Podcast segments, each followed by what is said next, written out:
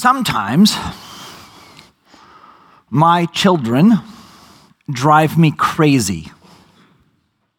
Not just like a little crazy, oh, Brock's wild and crazy. This is like the kind of crazy that makes me, makes my mind want to explode. And at other times, especially my oldest two, they'll come up to me and be like, hey, hey, dad, guess what? I have an idea. And I already know it's a bad idea. Like, I know deep inside that this is a bad idea, and I can't help but smile anyway because of their enthusiasm and excitement for this terrible idea. God doesn't have a terrible idea, okay? So we're not going there.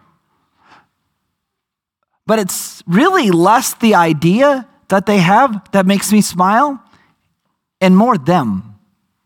It, it's their character in that moment, their desire, their enthusiasm, their excitement that just rubs off on me in that moment. And I'm excited with them, and I don't even know what it is yet.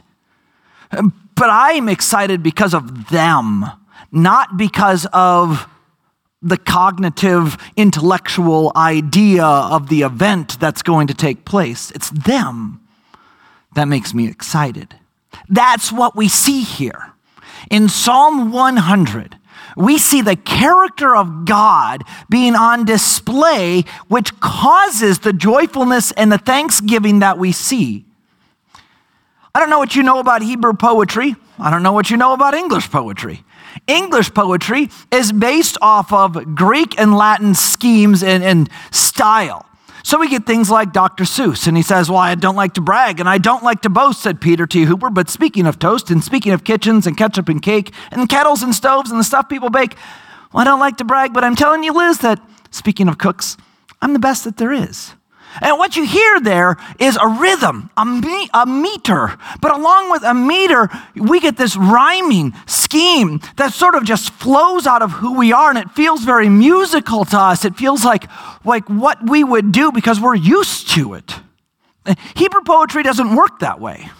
And it's actually a great thing that it doesn't. Because if you took English poetry and tried to translate it into Japanese, it doesn't work not without changing the words to try to make it work, but it doesn't just naturally work. Hebrew poetry, contrasted to this, goes by thought has nothing to do with sounds, nothing to do with rhythms. It goes by thought. And it's an idea looked at sort of from this perspective. And then, and then it's looked at again from this perspective. And it's looked at again from this perspective. This is restated slightly differently, three, four, five different times, however many times it needs to be. And then when the author senses that he's done that enough, then he usually just starts all over and does it again in a second paragraph, second scheme. Uh, we've seen that already in some of the Psalms that we've looked at as they go through cycles. Right? It's not just that they went through this cycle, but they go through a cycle and it's a poetic cycle. So they, they share what they've gone through, but they also show how it's in the poetry, how it's happened over and over and over, how it's happened this way, and then how it's been this way, and then how it's been this way. And when they come to this last one, they look at it again in those three different or four different perspectives. Here, we've got that exact thing going on. This is only five verses long. The first half goes through something that we do, and then the character of God. We're joyful because of the character of God. The second half says we're thankful because of the character of God. It's just repeating itself. And not that that makes it unimportant. The repetition makes it extremely important. Uh, they didn't have, we go to Walmart if we want to buy paper or wherever we go, and we buy reams of paper. Do you know how many pieces of paper come in a ream of paper? A thousand. We can go out and buy a stack of a thousand pieces of paper for like, I have no idea. Could be $6, could be $12, could be $20, could be $50. It could be $100, and it still wouldn't even compare to the cost of paper in Bible times. It could be $10 a sheet, And maybe then we would start to feel the same way they felt about their paper. Uh, when they went to write on stuff, they didn't have paper, they used different things, but when they went to write on things, they did not waste words, they didn't waste space. So when they repeat something, it's not done because they just wanted to write more words and fill out the whole page so it looked nice. It's because it was extremely important that we understand. That actually goes a little bit into just how valuable the Hebrews, especially, saw their scriptures. Uh, they would start to copy their scriptures, the Hebrew scriptures. And it's the only culture that has done anything like this. They would not copy a sentence by words, they would copy a sentence by letter. So if they were going to say, the boy sat, they would say, they would look at this piece of paper, they would say T. They would go to this piece of paper and say T. Then they go H, H, E, E, to guarantee that they had no mistakes. And if they had three mistakes in an entire scroll, like, say, all of Psalms or all of the book of Isaiah, they would throw it out. That's how many errors they were allowed in a book. And so they wasted the paper, not because paper wasn't valuable, but because of just how valuable the scripture was to have right. That's a little bit of a side note, but that all comes back to this idea of repetition. If the psalmist is going to say something and then repeat it three times, and then go to the second verse and repeat it, and then go back and repeat the whole cycle again, it's extremely important that we understand what they're saying.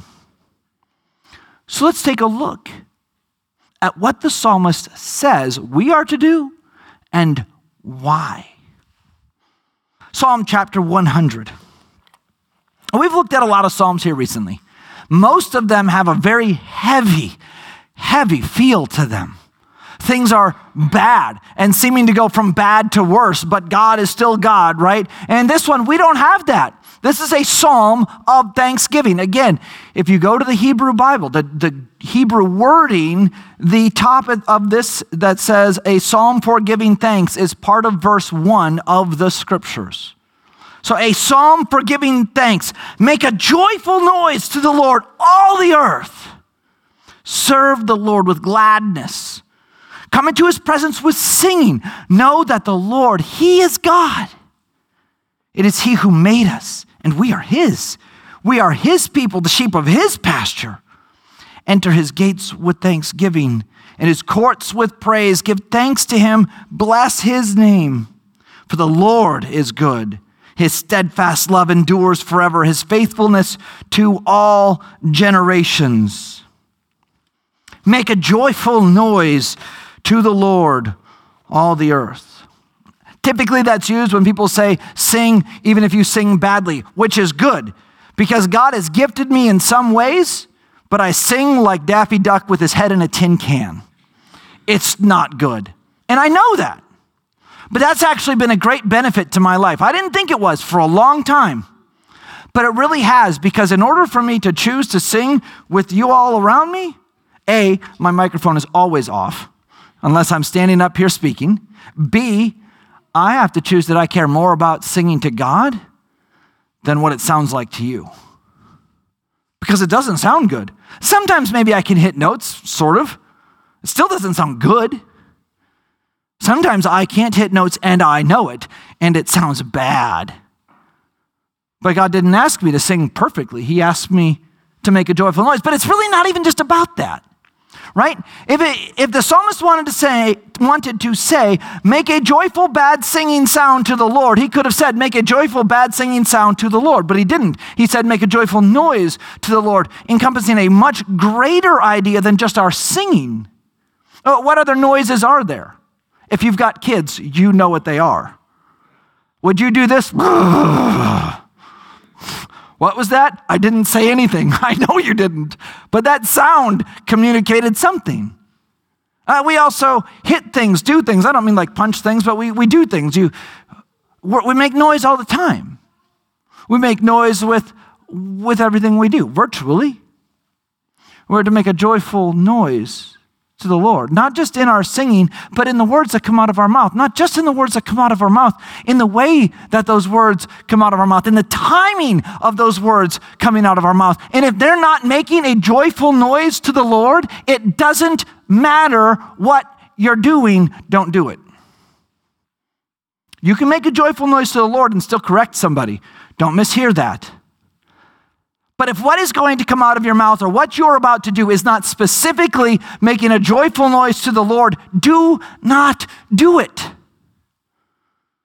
Because your motive is likely wrong. And then your action's going to be wrong, and now you're in the wrong spot altogether. Make a joyful noise to the Lord. Who? All the earth. Jesus says in the triumphal entry that if the people don't praise him, the rocks are going to praise him because it's not just make a joyful noise to the earth, all the people, though that's what it's implying. Don't get me wrong.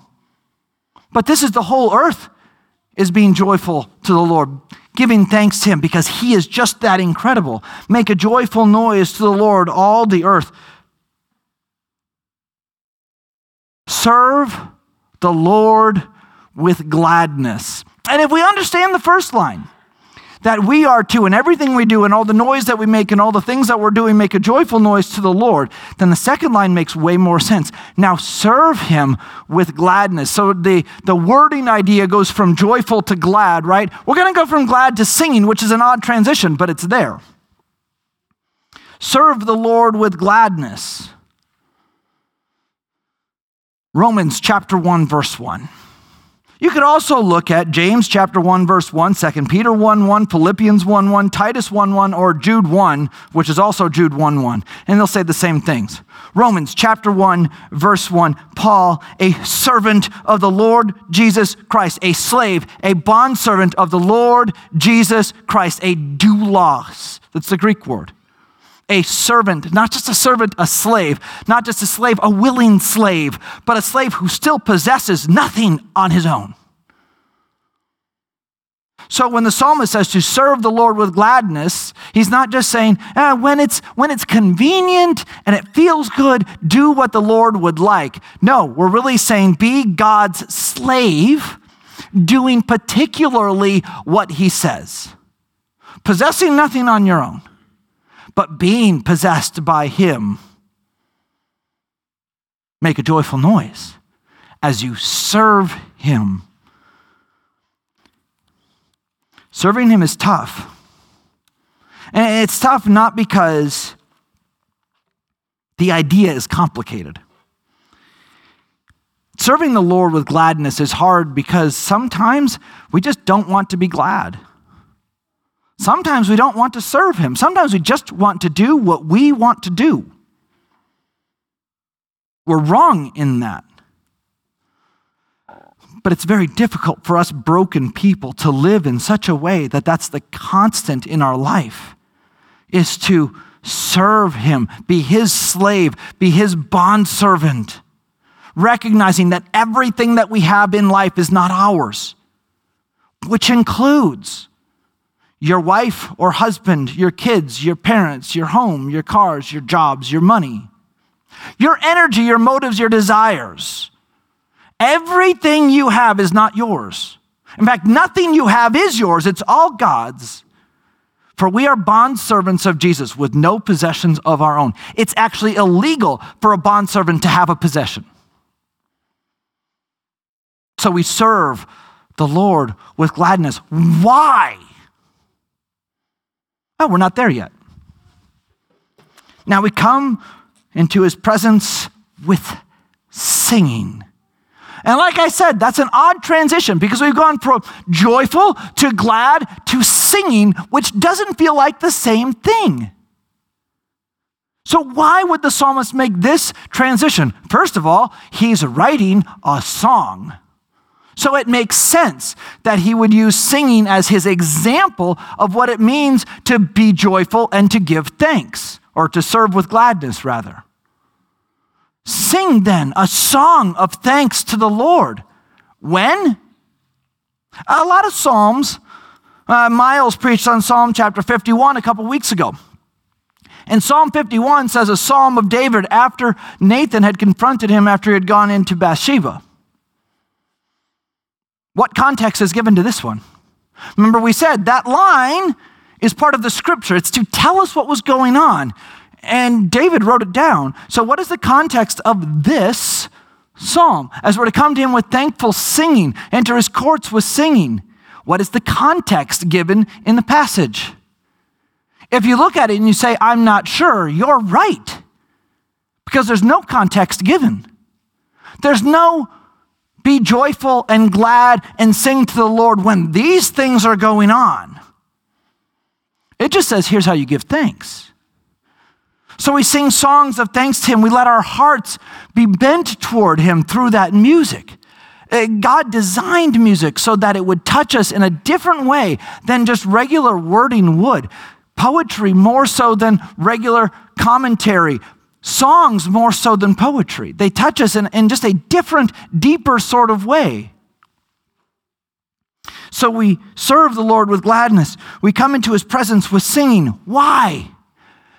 Know, he says in verse 3, know that the Lord, he is God. Okay, this isn't just happenstance or, or, or, thought projects. This is why would we do all of this? Because the Lord, He is God. Canonically, just before Psalms comes the book of Job. And in the book of Job, we have a guy whose life went great and then fell apart.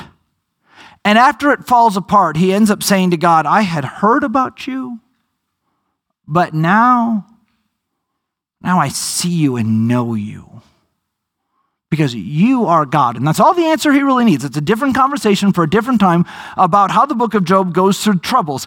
But his ultimate conclusion is now I recognize that you are God. So I'll shut my mouth because there's nothing more to say. The Lord, He is God. So, regardless of my circumstances, regardless of your circumstances in this moment, God is God. So, why should we come before Him with thanks? Because He's God. Why should we be joyful before Him? Because He's God. Why do we sing to Him? Because He's God. But He doesn't leave us there. The Lord, He is God. It is He who made us. We are His. We are His people, the sheep of His pasture. Psalm 139, verses 13 to 16 says this For you formed me in my inward parts. You knitted me together in my mother's womb. I praise you, for I'm fearfully and wonderfully made. Wonderful are your works. My soul knows it very well. My frame was not hidden from you when I was made in secret. Intricately woven in the depths of the earth, your eyes saw my unformed substance. In your book were written, every one of them, the days that were formed for me, when as yet there was none of them. God made us. We're His. Go back to Psalm 23, verses 1 and 2. The Lord is my shepherd, I shall not want. He makes me lie down in green pastures. He leads me beside still waters. He restores my soul. He's our shepherd, implying that we're His sheep.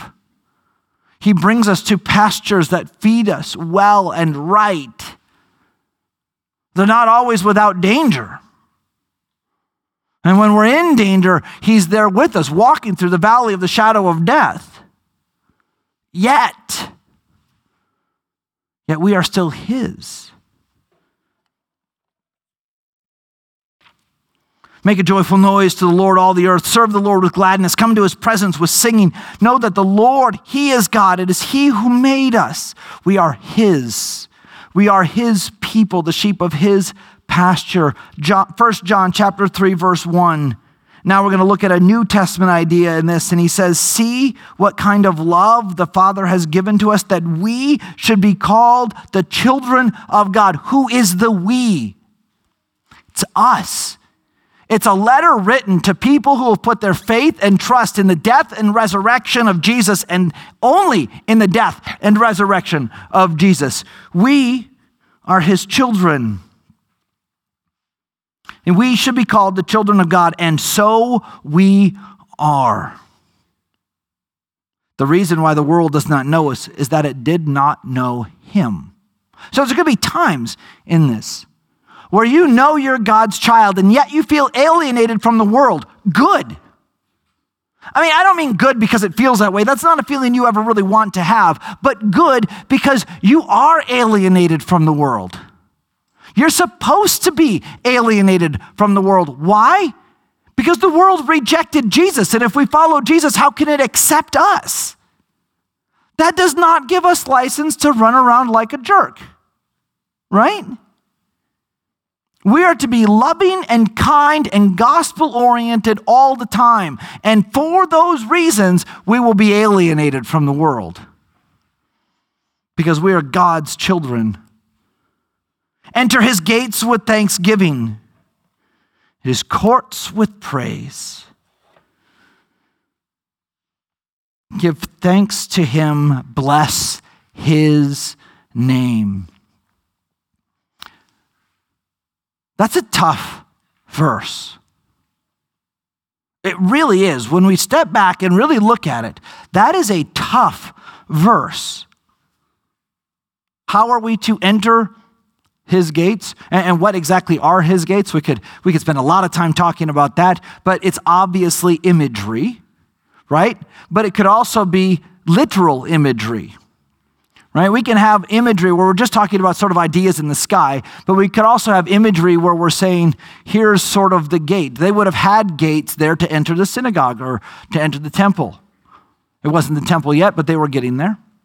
They would have had gates to get there. So when you enter this gate, you're entering with thanksgiving. That would be akin to entering the church. Now, that doesn't mean when you walk into the church, you, you go from dejected and, and having a terrible time to fake smile and acting like you're fine. That's not what it means. Because he doesn't say that life is going to go well. And we've read other Psalms and studied other Psalms where life was going particularly poorly, but God's character didn't change. So now we enter his gates with thanksgiving, we enter his courts with praise. We give thanks to him and we bless his name. Now, I've had people talk to me about this. Uh, we're going to sing a song in a few moments where we say, Bless the Lord, O my soul. And people are like, We can't bless God. He's too big. He doesn't need our blessing. You're right. He is too big. You're right. He does not need our blessing. But to bless somebody sometimes just means to acknowledge their reality, to acknowledge the excellence of who they are. Uh, we're not blessing the Lord in the sense that we're making him stronger, we're making him better, we're, we're proclaiming a blessing on him so that he becomes more powerful. He can't become more powerful. We certainly could never do that to him. But we can extol the virtues of who God is. Our hearts could just, just shout praise to him, sing praise to him. Why? For the Lord is good. His steadfast love endures forever. The Lord is good. In what circumstances? Again, back to the context of this psalm. What circumstance is it that God is good in? In no circumstance, which means every circumstance. He's not good because of what he gives to you, he's good because of who he is. If we went to Psalm chapter 34, verse 8, one of my favorite Psalms, and it says this Oh, taste and see that the Lord, Yahweh, is good. Blessed is the man who takes refuge in him. Mark chapter 10, verse 18 says in 17, and as he was setting out on his journey, Jesus, a man ran up to him and knelt before him and asked him, Good teacher, what must I do to inherit eternal life? And Jesus said to him, a very interesting beginning to an answer, Why do you call me good? No one is good except God alone. Paul makes the same argument in Romans that only God is good. We are not. But Jesus here says only God is good. So the idea is you're calling me good because you understand intrinsically that I really am God. That's what he's saying. But only God is good. Eh, we come back to Psalm 100 and we give thanks to God because He is good. Good in a different way than any good we see around us. We see good in people, we see good in the culture, we see good in the things that go on only because, as image bearers of God, we can reflect a little bit of that goodness to people. Genesis 1 26 and 27 says that God made us in his image. We are imago Dei, in the image of God. And because of that, we can show just a little bit of the goodness of God to people. That's how we know what good is, because it, it, reflects off the character of God. So, Psalm 100 For the Lord, Yahweh, is good. When? All the time. So we give thanks when? All the time. 1 Thessalonians chapter 5, verses 16 to 18 says this Rejoice always, pray without ceasing, give thanks in all circumstances. Rejoice always. Give thanks in all circumstances. Why? Because Psalm 100, verse 5 says that Yahweh is good. His steadfast love endures forever. He is love. He, ex- he, he, he, he just is love. It's not that love comes from him, love is him. And not in the sense that anything you love is God. That's a whole different train of thought and totally wrong. But everything that is true love is from God. And God says that love never ceases, it never ends, it doesn't fail. It goes on and on and on. That's 1 Corinthians 13. His faithfulness goes to all generations. We give thanks to God not because. We're joyful not because. We praise not because it's easy. Not because we like it. Not because we're gathered and it's fun. We're joyful, glad. We sing, we give thanks, we praise, we bless because of the character of God, who He is, what He's done, who He continues to be. 2 Timothy chapter 2 verse 13 says if we are faithless he remains faithful for he cannot deny himself. We'll fail I'll fail.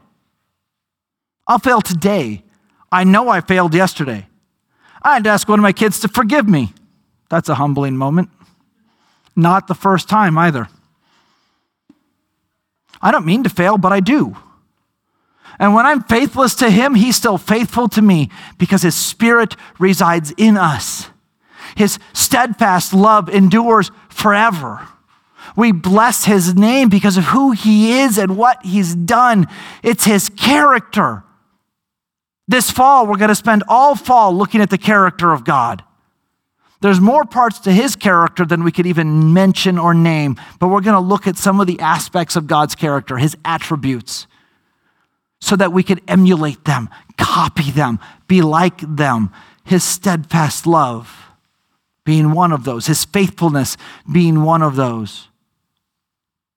We can show that.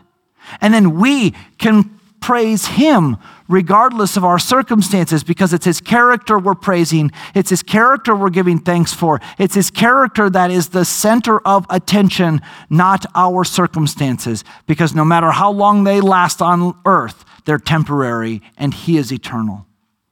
Let's pray. Father, thank you for loving us, for giving us your Son, for allowing us to know you for allowing us to love you and follow you. Lord, we don't deserve it, and we're so grateful that we have the chance. Thank you for loving us. Thank you for your Son. May we, Father, as a family, as a people, may we see our hearts consistently turned to you. May we be joyful and glad and sing praises because of your character. We do love you. It's in Jesus Christ's holy and amazing name we pray. Amen.